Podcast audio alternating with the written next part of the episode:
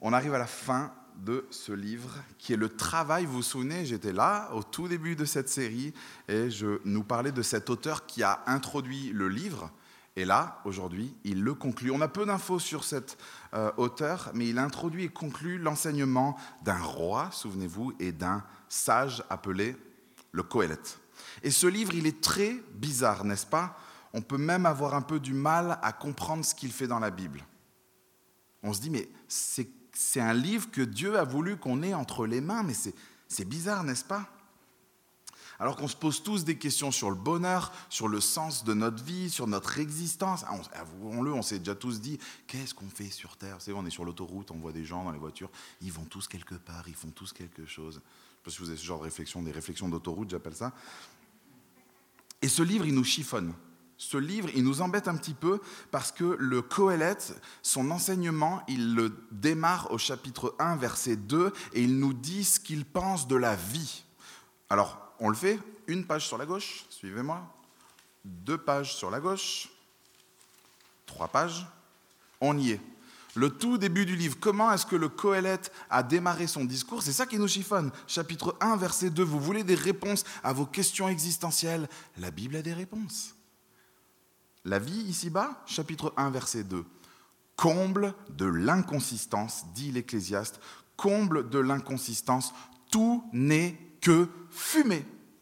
Ta vie, tes clopes, ton travail, ton auto-entreprise, ta SCI, tes relations, ta petite cave à vin, ton dressing, ton livret A, ton assurance vie, tes crypto-monnaies, tes projets, tes gadgets et tes cadeaux de l'année dernière, de cette année et des suivantes, tout n'est que fumée sous le soleil. Pourquoi le Coëlette l'a martelé tout au long de son discours, tout au long de son enseignement C'est très simple. Parce et on le voit dans nos vies, parce que toutes ces choses nous laissent insatisfaits, frustrés, déçus et souvent tristes. Et si jamais on n'est pas d'accord avec cette première affirmation, le Coëlette, à chaque fois dans ses réflexions, il est venu nous dire, mais de toute façon, j'ai raison, tout n'est que fumée parce qu'un jour on va mourir. Et à chaque fois, il est venu conclure avec cette mort qui revenait. On l'a appelé le niveleur. Elle met tout le monde d'accord. Quelqu'un n'est pas d'accord avec ça? On va tous mourir? Tout n'est que fumée. Génial Qu'est-ce qu'on fait ici? On a perdu, j'ai fait des calculs quand même, parce que je m'intéresse à vous, je veux prendre soin de vous. Vous avez perdu 11 grâces matinées. C'est la 11e. Vous avez perdu 5,8 heures de SoundCloud. Le Coëlette a passé 6800 mots. Et on se dit, mais il va nous sortir de cette galère. Qu'est-ce qui s'est passé euh, Allons voir la fin de son discours, n'est-ce pas? C'est parti. Une page sur la droite, deux pages sur la droite, trois pages sur la droite. Chapitre 12, verset 8. Où est-ce qu'il voulait nous emmener? Comble de l'inconsistance. Dit l'Ecclésiaste, tout n'est que fumée. Et là, on se dit, mais j'ai perdu mon temps. Et d'ailleurs, si vous, êtes invité ce matin, vous devez vous dire, l'église, c'est, ça bouge, ça avance, là, ils sont pleins d'espoir dans la vie. Est-ce qu'on vient de tourner en rond pendant ces douze chapitres? On démarre par l'inconsistance, on finit par l'inconsistance, c'est ce qu'on va voir ce matin. Est-ce qu'on a tourné en rond? L'auteur, il veut nous donner la clé d'interprétation de tous ces chapitres. Et en fait, son discours au Coëlette n'a pas changé d'un seul mot, mais il espère je l'espère et j'espère que vous vous le souhaitez, c'est que nous, nous ayons changé pendant ces douze chapitres. Il conclut l'auteur et il nous dit que nous avons reçu des paroles vraies pour notre bonheur, qu'on a reçu des paroles utiles pour nous guider, des paroles suffisantes pour nous reposer et enfin des paroles divines pour nous sauver. C'est mon programme de ce matin, c'est les quatre étapes de ce texte. Donc premièrement, des paroles qui sont vraies pour notre bonheur. L'auteur nous dit ce que vous avez entendu les cocos pendant 12 chapitres, c'est vrai. Verset 9. L'Ecclésiaste n'a pas seulement été un sage, il a aussi enseigné la connaissance au peuple. L'auteur nous rappelle juste que celui qui nous parle, le Coëlette, n'est pas n'importe qui, c'est un sage. Quelqu'un, on lui donne le titre, lui, c'est un sage. Ce n'est pas quelqu'un qui a de la sagesse. L'auteur dit, lui, un sage. Et alors au chapitre 1, verset 16, le Coëlette lui-même disait, j'ai augmenté, développé la sagesse plus que tous ceux qui ont dominé avant moi sur Jérusalem. Mon cœur, il a vu beaucoup de sagesse et de connaissance. J'ai appliqué mon cœur à connaître la sagesse et j'ai même exploré la folie et la stupidité. Au chapitre 2, verset 9, il nous dit, je suis devenu grand plus grand que n'importe qui avant moi à Jérusalem, sans rien perdre de ma sagesse. Je n'ai rien refusé à mes yeux de tout ce qu'il réclamait, je n'ai privé mon cœur d'aucune joie. Voilà le gars qui nous parle. Un sage. L'écrit qu'on a entre les mains, l'auteur nous dit, il est extraordinaire de sagesse. Le Coëlette, il a tout testé, il a tout essayé, il a tout vu, il a exploré la vie sous tous ses aspects et ses angles. Il a voulu comprendre, il a passé sa vie à se dire mais qu'est-ce qu'on fait là? Où est le bonheur? Quel est le but de toutes ces choses? Et il nous a livré son travail, ses réflexions. Et sa démarche, regardez là au verset 9, après l'auteur qui est sage, sa démarche, il a examiné, verset 9, recherché, mis en ordre un grand nombre de proverbes. Le Coëlette, il ne nous a pas donné un petit brouillon, il avait, ah j'ai retrouvé un truc hier soir que j'ai écrit. Non, il a travaillé son enseignement avec sérieux, il a pesé les choses, il les a testées. Il parle de choses qu'il connaît, il a testé, il a goûté, il a critiqué, il a évalué, il a éprouvé ces choses. Vous vous souvenez combien de fois il l'a dit? Désolé, je parle un peu à ceux qui étaient là les dernières semaines, je suis en conclusion du livre, mais vous vous souvenez combien de fois il a dit J'ai vu, vous vous souvenez combien de fois il a dit J'ai réfléchi, j'ai appliqué mon cœur à. L'auteur nous montre que le Coëlette a bossé dur pour nous, pour le peuple qu'il voulait enseigner. Et il connaissait même la littérature de son temps, les proverbes. Il dit Il les a analysés. Il en a écrit beaucoup et il les a examinés. Il en a vu les limites, il les a éprouvés et il en a même vu les cas particuliers. Ce qu'il faut comprendre, c'est que l'enseignement qu'on a reçu ces dernières semaines, c'est pas le petit livre de poche aux éditions Flammarion ou je ne sais quoi, c'est pas la, dissertation du bac de philo 2021 la mieux notée. C'est pas n'importe qui qui nous parle. C'est un sage. Ces paroles, elles sont vraies. Et il nous dit elles sont vraies pour notre bonheur elles sont agréables. Verset 10, l'Ecclésiaste s'est efforcé de trouver des paroles agréables, des écrits pleins de droiture et des paroles vraies. Il a été droit, vous vous souvenez? Il a été honnête, sincère, et il nous a écrit des paroles agréables et vraies. Alors s'il vous plaît, on va faire quelque chose ensemble, et je vous demande d'être honnête et d'ouvrir votre cœur. On va revenir dans les chapitres précédents, et on va regarder est-ce qu'il avait tort quand il nous disait ces choses-là? Est-ce que le Coëlette avait tort? Au chapitre 1 quand il nous disait que les générations, elles s'enchaînaient, elles se succédaient les unes après les autres, mais que l'homme continue toujours d'avoir les mêmes questions et problèmes de fond. Est-ce qu'il avait tort au chapitre 2 quand il disait l'homme, il travaille sans relâche et il n'est jamais satisfait? Il a beau augmenter ses richesses, ses connaissances, son savoir, ses possessions, il en veut toujours plus et il est insatisfait et il peut même finir dans le chagrin. Est-ce qu'il avait tort au chapitre 3 quand il dit ce monde, il est rempli d'injustice Chapitre 4, que l'homme est jaloux. Il a tort? L'homme est individualiste, l'homme est égoïste. Est-ce qu'il a tort quand il dit, et il l'a dit tout au long de son discours, on ne maîtrise rien du tout. On ne connaît pas l'avenir. On est faible, on est limité et on est frustré devant les énigmes de cette vie, devant les difficultés. Combien de fois tu t'es dit, oh, moi je comprends cette vie, j'ai tout capté, je sais où je vais. Il avait tort de dire qu'on maîtrise rien. Et enfin, est-ce qu'on peut dire au Coëlette, euh, chacun sa vérité, mon pote, quand il nous dit qu'on va tous mourir? Tout au long de son livre.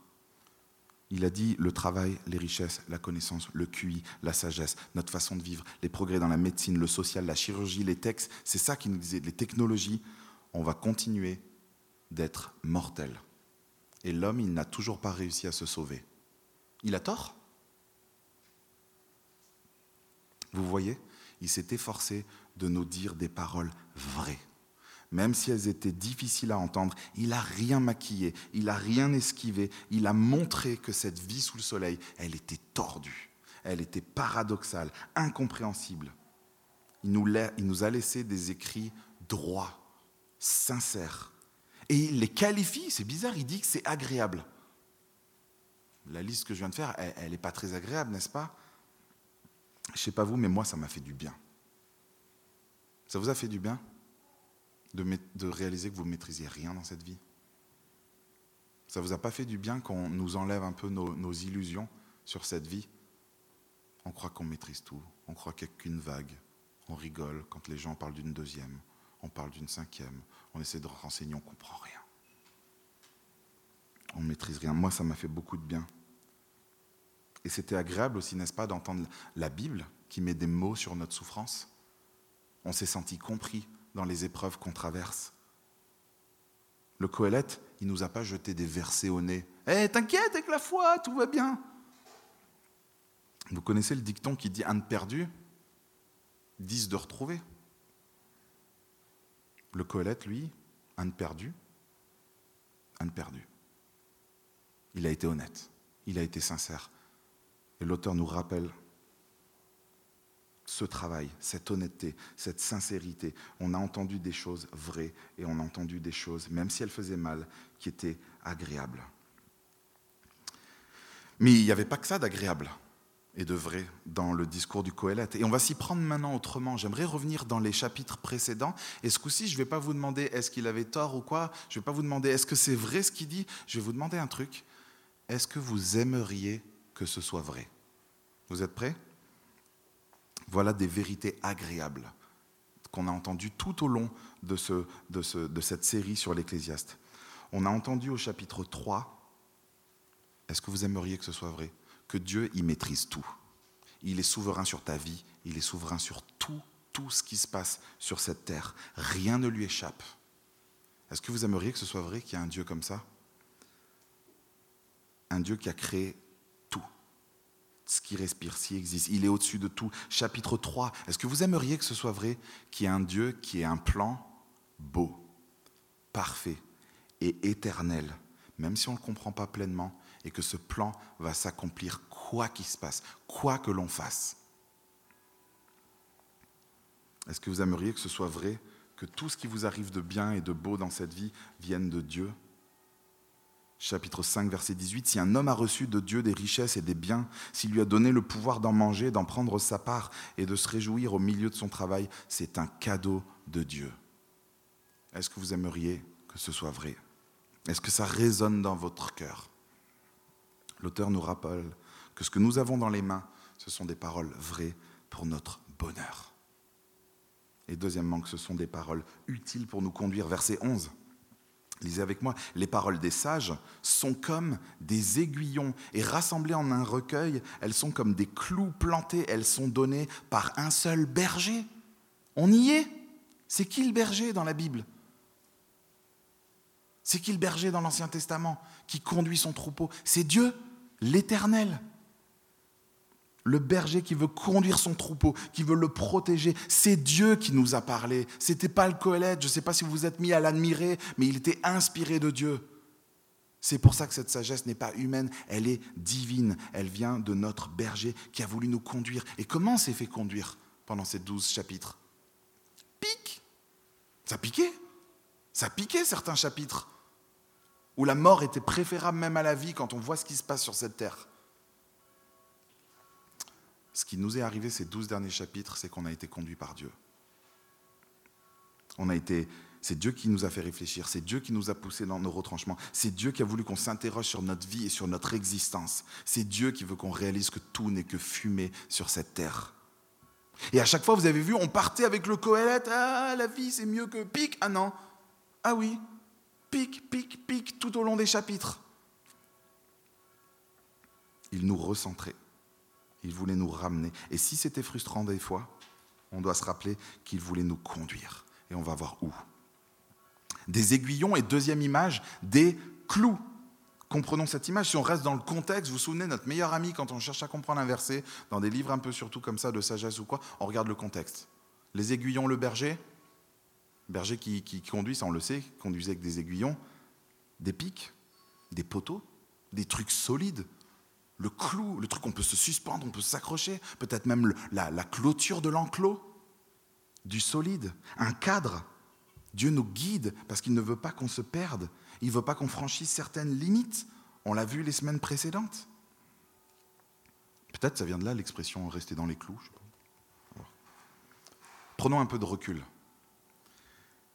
C'était quoi toutes ces vérités et toutes ces réflexions de tous ces derniers chapitres C'était la voix de notre berger, de notre Créateur, de celui qui t'aime, qui nous aime et qui veut nous conduire jusqu'à lui. Et c'est non seulement ces caractéristiques-là, c'est pas juste les caractéristiques de l'Ecclésiaste, c'est les caractéristiques de la parole de Dieu, qui est inspirée par Dieu, qui est claire, qui est agréable, même si des fois ça pique, qui ne ment pas, qui ne triche pas, et qui est écrit pour notre plaisir et pour nous conduire. Tu veux être conduit dans la vie, cherche pas. Tout est là.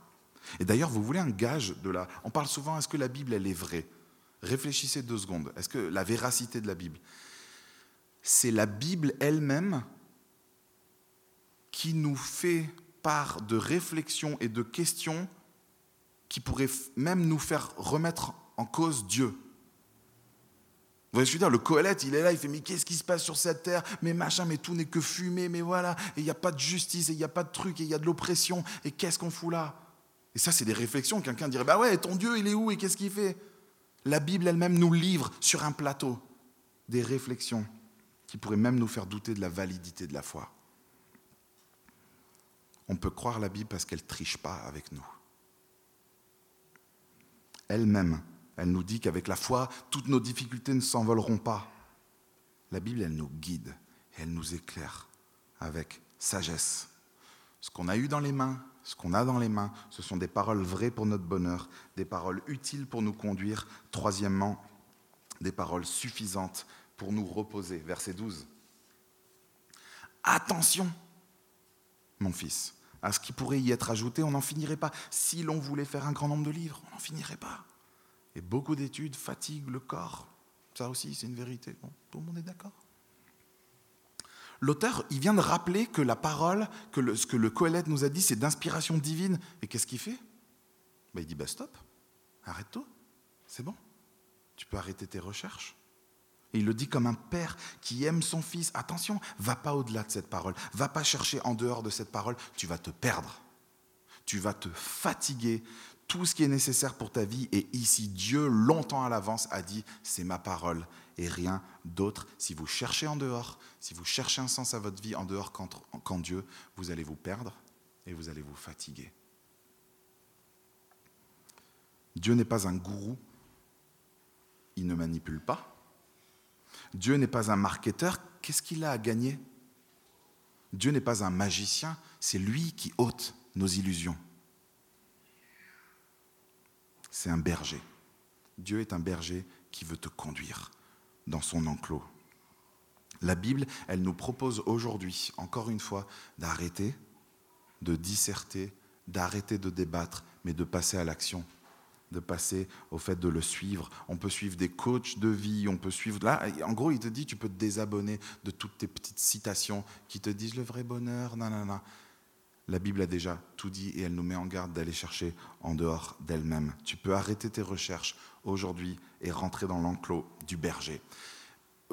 Est-ce que, est que vous connaissez ce genre de personnes? J'en ai en tête deux mais euh, je suis sûr que je l'ai entendu plus que deux fois, et ça va résonner en vous. Des personnes qui disent, moi j'aimerais me faire un vrai avis avant de me positionner. J'aimerais lire les grands philosophes, j'aimerais lire le Coran, puis j'aimerais lire le Talmud, et puis oui, j'aimerais lire la Bible. Pour, tu sais, je sens que c'est sérieux ton truc, David. Là, moi, j'aimerais me, me, poser, que ce soit un vrai choix objectif, réfléchi. Vous l'avez fait avant de vous positionner? Vous avez tout lu? J'ai jamais vu une personne, je vous partage mon expérience, j'ai jamais vu une personne qui m'a dit je l'ai fait, j'ai tout lu et voilà, je me suis positionné. Ma démarche était sincère, euh, ce n'était pas une feinte pour que tu me lâches la grappe, David. J'ai tout lu, je me suis positionné, je crois en ça ou je crois en rien. J'ai vu personne le faire. Et, ces mêmes personnes, elles étaient déjà très positionnées au niveau politique, environnemental, euh, euh, sanitaire, écologique et tout ça. C'est bizarre.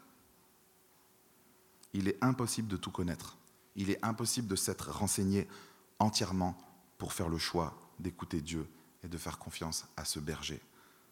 Ce berger nous a parlé via le Coëlette et il veut mettre un terme à notre quête.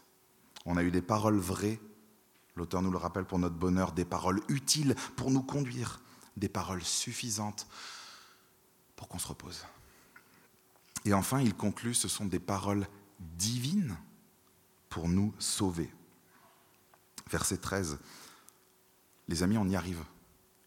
Écoutons la conclusion de tout ce discours, les dernières lignes du livre, la conclusion de tout le discours. Voilà le but de toutes vos grâces matinées perdues.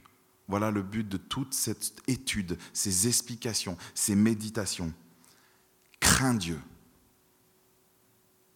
et respecte ses commandements. Voilà le but de la sagesse. Voilà le commencement de la sagesse. C'est qu'on apprenne à craindre l'Éternel, Dieu, et qu'on respecte ses commandements. Qu'est-ce que c'est la crainte de Dieu? Il faut qu'on soit au clair, car c'est le but du discours.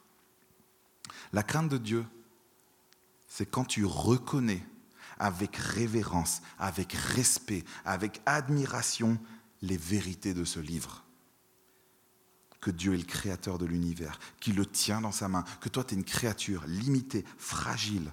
La crainte de Dieu, c'est quand tu changes ton rapport avec Dieu et que tu arrêtes de te prendre pour lui et que tu restes à ta place. Toi, tu es sous le soleil, lui, il est au-dessus du soleil. C'est lui le Tout-Puissant. C'est lui qui sait toutes choses. C'est lui qui est indépendant. Nous, on est, on est dépendants, ignorants, impuissant. La crainte de Dieu, c'est quand tu vis en sachant et en reconnaissant que c'est lui qui a tout créé, que tu réalises que c'est même lui qui a soumis ce monde à la vanité. C'est lui qui a créé les jours de bonheur. C'est Dieu qui a créé les jours de malheur. Il maîtrise tout. Et nous, on est des créatures. Et devant ce Dieu-là, Makash peut. C'est lui Dieu, c'est pas nous. Ça, quand on vit comme ça, quand on est saisi par le caractère de Dieu, on commence à connaître ce que c'est que de craindre Dieu. C'est quand tu réalises que si tu soupires, si tu respires en ce moment, ça vient de lui. Ça a l'air mignon comme ça, si tu respires, ça vient de Dieu, c'est vrai. Et tant que tu ne réalises pas ça, tu ne saisis pas qui est Dieu. Que s'il veut, tu peux faire une rupture d'anévrisme maintenant. Si on ne réalise pas ça, c'est qu'on n'a pas compris qui était Dieu. La sagesse commence ici, quand on est saisi par la grandeur, la puissance, la sainteté de Dieu. Nous qui avons peur d'insectes qui sont... Allez, à partir de cette taille, on commence à flipper, non? Nous, on a peur d'insectes comme ça. On a peur d'un variant Omicron. Mais on devrait trembler devant Dieu quand on a compris qui il était Et l'auteur, il ne nous laisse pas dans le flou, il est en train de faire le lien entre la sagesse et la loi. Ça y est, on y est. Crains Dieu et respecte ses commandements. Cette crainte se traduit par notre obéissance. Vivre sous le soleil, c'est vivre sous la parole de Dieu. La loi, c'est ce cadre, c'est cette clôture, c'est ces clous et cette clôture. Et la sagesse, c'est les aiguillons qui nous aident à cheminer, à faire nos choix, dans ce cadre. Être sage, c'est craindre Dieu, et craindre Dieu, c'est lui obéir. Et il nous donne deux motivations pour cela. Verset, à la fin du verset 13, il dit, c'est ce que doit faire tout homme, toute femme.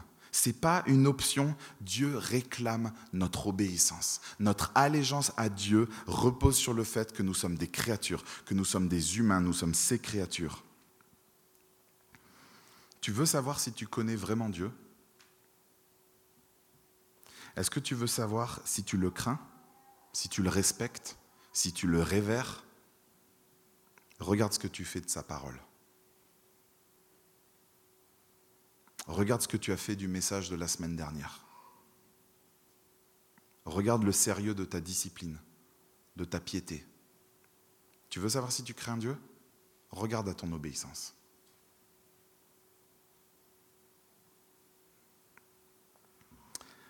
C'est ça qui fait qu'on est si léger avec le péché. C'est ça? Moi, j'ai pensé à mon péché. Qu'est-ce qui fait que quand je pêche, derrière, je suis un peu, je suis un peu léger C'est que je crains pas assez Dieu. C'est que j'ai pas encore saisi. Il est mon créateur. Ça, ça, passe nickel en montagne. On se lit un petit psaume. Les cieux proclament la gloire du récit. Créateur, ça passe nickel. Hein Mais c'est que je ne crains pas assez Dieu qui fait que je suis léger avec mon péché. C'est que je ne suis pas saisi pleinement par le caractère de Dieu. C'est ça la deuxième motivation. C'est que je, pense à mon Créateur et j'oublie qu'il est mon juge. J'oublie ce jugement du verset 14. En effet, et l'auteur s'appuie dessus, en effet, crains Dieu et respecte ses commandements, car Dieu amènera toute œuvre en jugement et ce jugement portera sur tout ce qui est caché que ce soit bon ou mauvais. Toutes nos pensées, toutes nos paroles, toutes nos actions, elles vont être jugées par Dieu. Dieu a constamment les yeux fixés sur tout ce que nous faisons, pensons, disons de bon ou de mauvais. Il voit ce que tu fais dans ta chambre. Il voit ce que tu fais au travail. Il voit ce que tu fais quand tu sors du travail. Et ça, c'est ce qu'on fait. Mais Dieu entend toutes nos pensées. Il connaît toutes nos pensées. Un jour, on va se retrouver devant Dieu et il y aura la bande son de nos pensées. Et il mettra play. Il voit tout, il sait tout. Et chaque être humain rendra des comptes devant Dieu pour tout ce qu'il aura fait, pensé et dit. C'est ce jugement-là sur lequel s'appuie le Coëlette pour nous dire de craindre Dieu et de respecter ses commandements. Quelques réflexions juste sur ce jugement. Je suis convaincu, je prends peut-être des risques, mais je suis convaincu. Je suis convaincu qu'on sait tous que le bien et le mal existent. On le sait tous, n'est-ce pas? Et il y a une phrase très simple. Elle, elle, démarre très tôt, en fait. Les enfants, quand ils commencent à se voler leurs jouets, il y en a toujours un qui dit Mais c'est pas juste nous, on n'a pas pris le temps d'enseigner la justice, le bien, le mal, le machin et tout. Eh, si, il y a un truc, c'est à moi, c'est il y, a un truc. J'aurais tant d'exemples comme ça. Si quelqu'un rentre avec un pistolet et sans aucune raison, il shoot quelqu'un. On sait tous que c'est pas bien. On sait tous ce qui est bien et ce qui est mal. C'est juste que ces vérités-là, on les a trafiquées, on les a maquillées, on les a arrangées, mais cette notion du bien et du mal, elle est inscrite en nous. Mais nous, on la trafique à notre guise. Je suis convaincu qu'on sait tous que le bien et le mal existent, et je suis convaincu qu'on sait tous que nous ne sommes pas justes. Petite réflexion encore. Il y a une phrase qu'on sort beaucoup, vous allez l'entendre peut-être dans les mois suivants, c'est, si vous parlez avec des autres êtres humains, vous allez l'entendre. Je suis convaincu qu'on sait euh, qu'on n'est pas juste. Et encore une fois, une petite phrase. Bah, euh, personne n'est parfait. Vous l'avez déjà analysé cette phrase? Bah, euh, Personne n'est parfait. C'est notre façon de reconnaître notre manque de justice sans nous inculper. Vous voyez? Euh, Personne n'est parfait. Donc là, bon, j'ai fait une bêtise, tu m'as pris, je suis en flag. Bon, écoute, tu sais, personne n'est parfait. On, on reconnaît notre manque de justice on va pas se dire je suis parfait, mais c'est un moyen de ne pas nous inculper. Parce qu'en fait, le problème, c'est que s'il y a quelqu'un qui est parfait, c'est très simple. Il y a deux cases. Il y a parfait et pas parfait. Et s'il y a quelqu'un qui est parfait, s'il y a Dieu, alors on tombe dans la case de ceux qui ne sont pas parfaits. On tombe dans la case de ce que la Bible dit des pécheurs. Par contre, si personne n'est parfait, ben c'est nickel. On peut continuer à vivre comme on le pense. Je suis convaincu qu'on sait tous qu'on n'est pas juste. Et donc, on est convaincu que le jugement est nécessaire.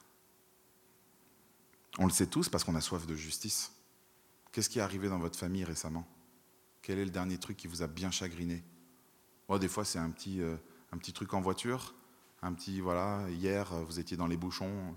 Justice Les bouchons vers Compense Caffarelli, là, qui ont fait ralentir tout le monde.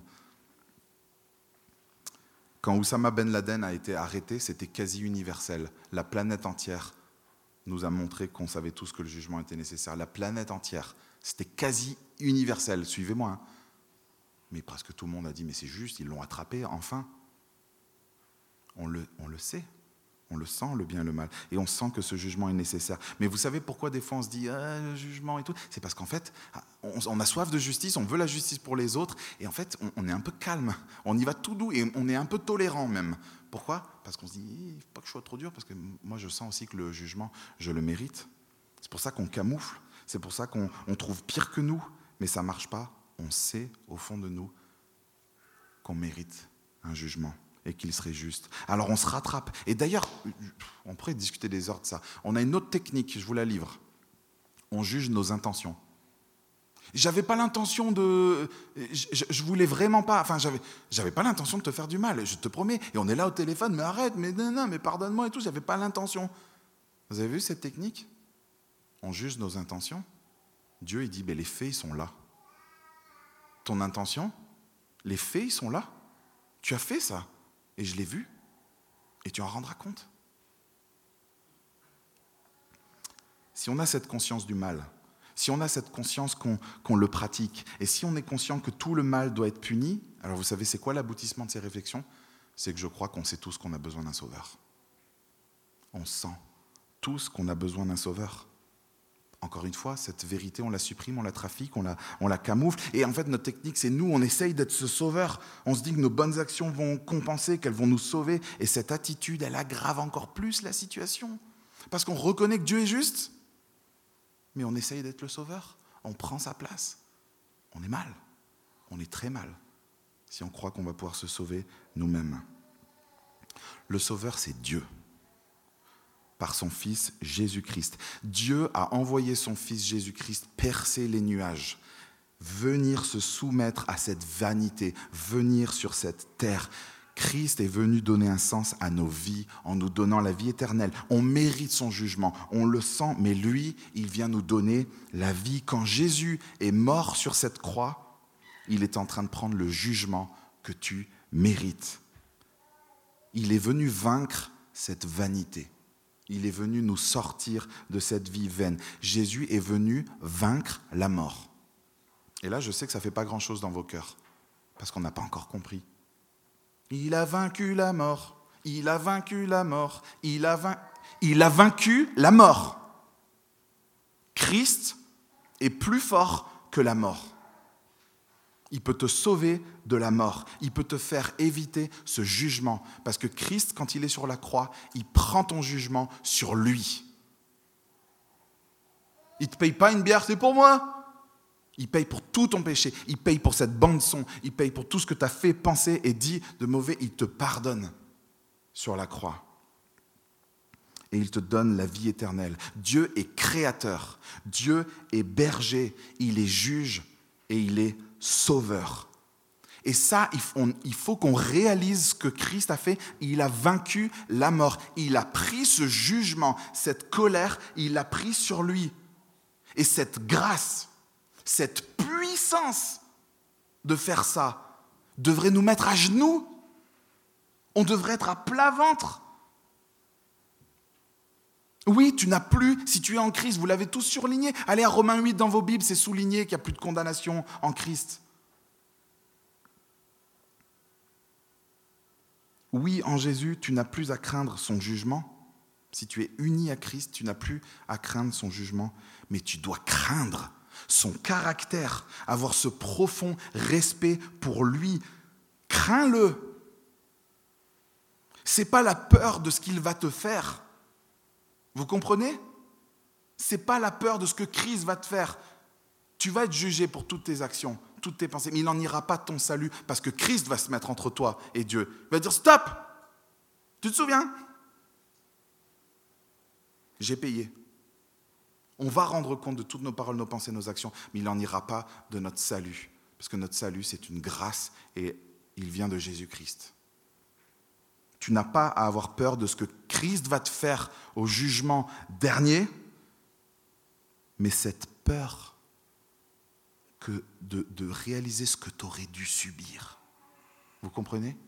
Mais ce que j'aurais dû subir. Et Christ qui l'a pris à ma place. Waouh Waouh Ce jugement, il est là. Il l'a pris à ma place. Tu en randonnée. Tu es en randonnée il y a une tempête qui est au fond. Tu vois une tempête, elle est en train de défoncer les arbres. Le ciel, il est noir, il est chargé, il y a des éclairs et tu vois un truc qui écrase, qui broie tout sur son passage. Ça arrive vers toi, tu rentres dans une grotte, tu es dans cette grotte, tu vois la tempête qui passe. Tu vois qu'elle ne te fait rien. Tu sens que tu es en sécurité. Comment est-ce que tu te sens dans cette grotte? Je suis dans la grotte, je suis dans la grotte. Tu trembles, tu trembles dans cette grotte. Et tu te dis, oh, si j'étais dehors, si j'étais pas en sécurité dans cette grotte, mais ce que j'aurais pris, je serais mort, je serais pulvérisé. Ça, c'est la crainte de Dieu. Pour celui qui connaît Christ.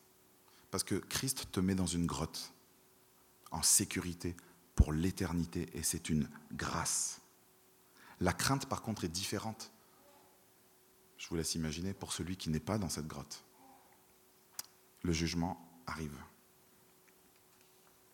Cette crainte, où tu trembles devant un spectacle, un truc magnifique, impressionnant. Tu es en sécurité. C'est cette crainte qui te maintient dans l'obéissance. L'obéissance à cette foi qui sauve, c'est cette crainte du jugement que tu as failli prendre mais que Christ a pris, mêlée de reconnaissance de ce que Christ a fait, qui fait que tu te bats contre ton péché. Tu luttes contre ton péché. Tu marches avec fidélité dans la dépendance de cette grâce, avec piété devant Dieu. C'est ça qui fait qu'on se bat. Philippiens 2.12 dit, Ainsi mes bien-aimés, vous qui avez toujours obéi, non seulement quand j'étais présent, mais bien plus encore maintenant que je suis absent, mettez en œuvre votre salut. Passez à l'action, chapitre 10 de l'Ecclésiaste. Mettez en œuvre votre salut avec crainte et tremblement. Si quand tu pêches, tu continues comme si de rien n'était, en te disant que tu n'as rien à craindre. Je suis dans la grotte, la grâce m'a couvert et tout ça. C'est que tu ne connais pas assez Dieu ou que tu n'es pas saisi pleinement par son caractère. C'est que tu n'as pas compris ce jugement que tu mérites, mais que Christ a pris sur lui. Christ est venu porter ton péché et te sauver et te pardonner. Mais il est aussi venu te montrer comment on vit, comment on vit avec sagesse dans son royaume une vie de reconnaissance. Réjouis-toi. Si tu es en Christ, tu es dans la grotte. Yes Réjouis-toi. La tempête, elle est passée. Elle passera. Une vie de reconnaissance et une vie d'obéissance. Et l'auteur, il conclut par ce jugement. Vous savez quoi? C'est ce jugement qui fait que tout n'est pas fumé. Tout est fumé. Le, le il a passé son temps à observer les injustices, les trucs complètement fous sur cette planète. Il dit, mais tout n'est que fumée. Mais s'il y a un jugement, oh, tout n'est pas que fumée. C'était le titre de cette série. Il y aura une fin à toutes les injustices. Toutes les injustices de cette terre. Chaque goutte de larmes, il y aura une fin. Toutes les oppressions, tout ce qui a été commis sur cette terre.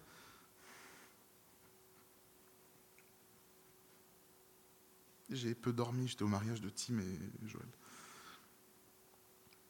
Ce jugement, c'est la fin de cette vie inconsistante.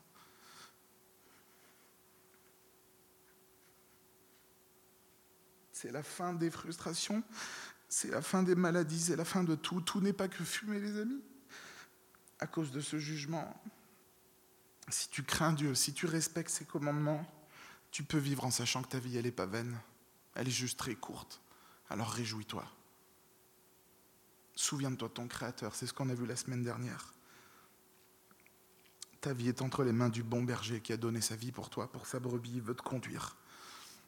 Ces paroles sont vraies pour notre bonheur. Elles sont utiles pour nous conduire. Elles sont suffisantes pour qu'on arrête de chercher à gauche, à droite et nous reposer. Et c'est des paroles, elles sont divines pour nous sauver. J'aimerais conclure cette série. Profite. Profite de ce que Dieu donne. Profite. Réjouis-toi. Et obéis à ce qu'il ordonne. En faisant ça, tu es sûr que la tempête, elle passera et elle ne t'atteindra pas parce que Christ a porté le jugement que tu mérites sur la croix. Et tu vas voir, la tempête, elle est effrayante, mais au bout d'un moment dans la grotte, tu te mets à chanter. Merci Seigneur. Quelle grâce. Profite de ce que Dieu donne et obéis à ce qu'il ordonne.